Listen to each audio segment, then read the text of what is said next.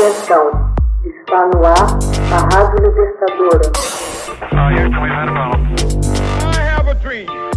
Assim sendo, declaro vaga a presidência da República. Começa agora o Hoje na História de Ópera Mundi. Hoje na história, 17 de abril de 1961.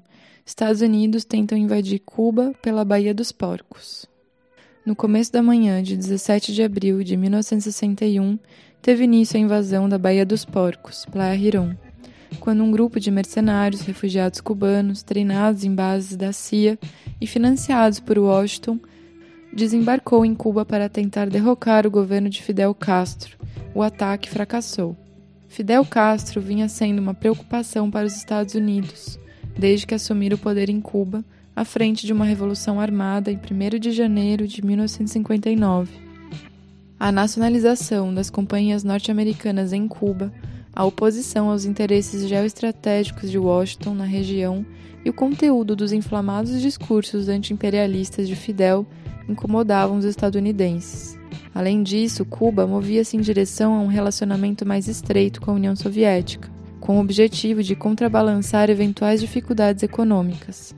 Tais fatos levaram os dirigentes norte-americanos a concluírem que o líder cubano era uma séria ameaça aos interesses dos Estados Unidos no continente. Em março de 1960, o presidente republicano Eisenhower ordenou que a CIA treinasse e armasse uma força militar de exilados cubanos para uma invasão armada a Cuba. John Kennedy herdou esse plano quando assumiu a Casa Branca em janeiro de 1961 embora alguns de seus conselheiros militares apontassem que um assalto anfíbio a Cuba por um grupo portando armamentos relativamente leves teria poucas chances de sucesso.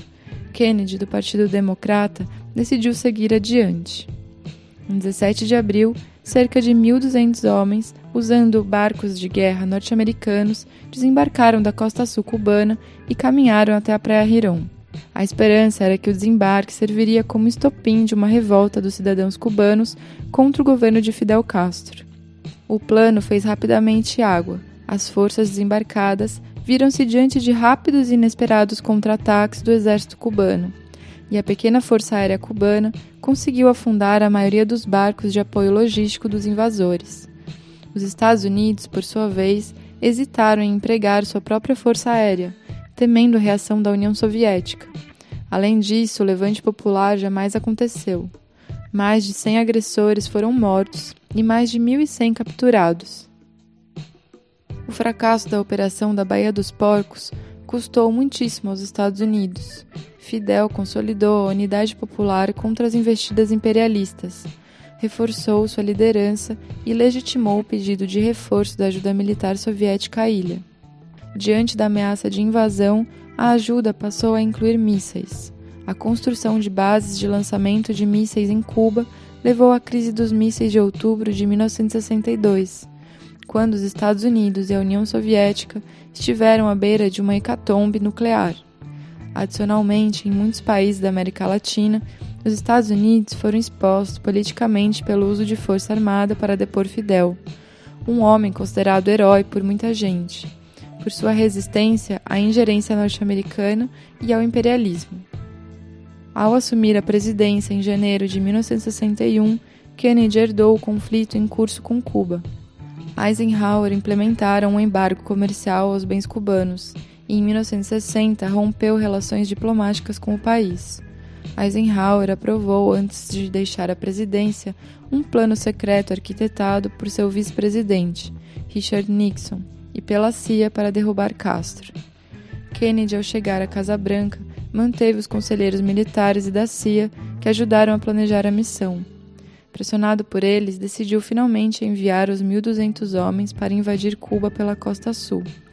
A tentativa deparou-se com a imediata resistência do exército cubano, que capturou a grande maioria das tropas inimigas e suas armas mantendo os prisioneiros até que grupos privados norte-americanos reunissem fundos para sua libertação. A CIA e o presidente acusaram-se mutuamente pelo malogro. A CIA mencionou que o presidente deixou de ordenar a continuidade dos ataques aéreos enquanto as tropas terrestres desembarcavam. e o presidente acusou a CIA de não lhe ter prestado informações corretas nem lhe avisado das possibilidades de insucesso.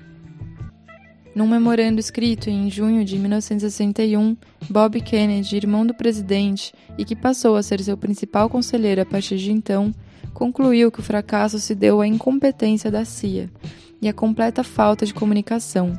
Notou também que o desastre militar abalou duramente seu irmão, que passou a ficar preocupado em como tudo aquilo poderia refletir sobre sua liderança e sobre sua credibilidade da nação.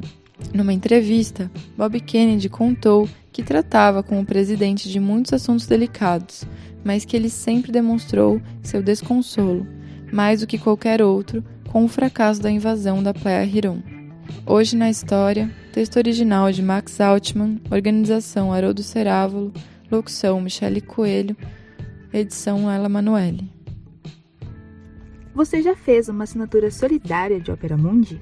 Com 70 centavos por dia, você ajuda a imprensa independente e combativa. Acesse www.operamundi.com.br/apoio.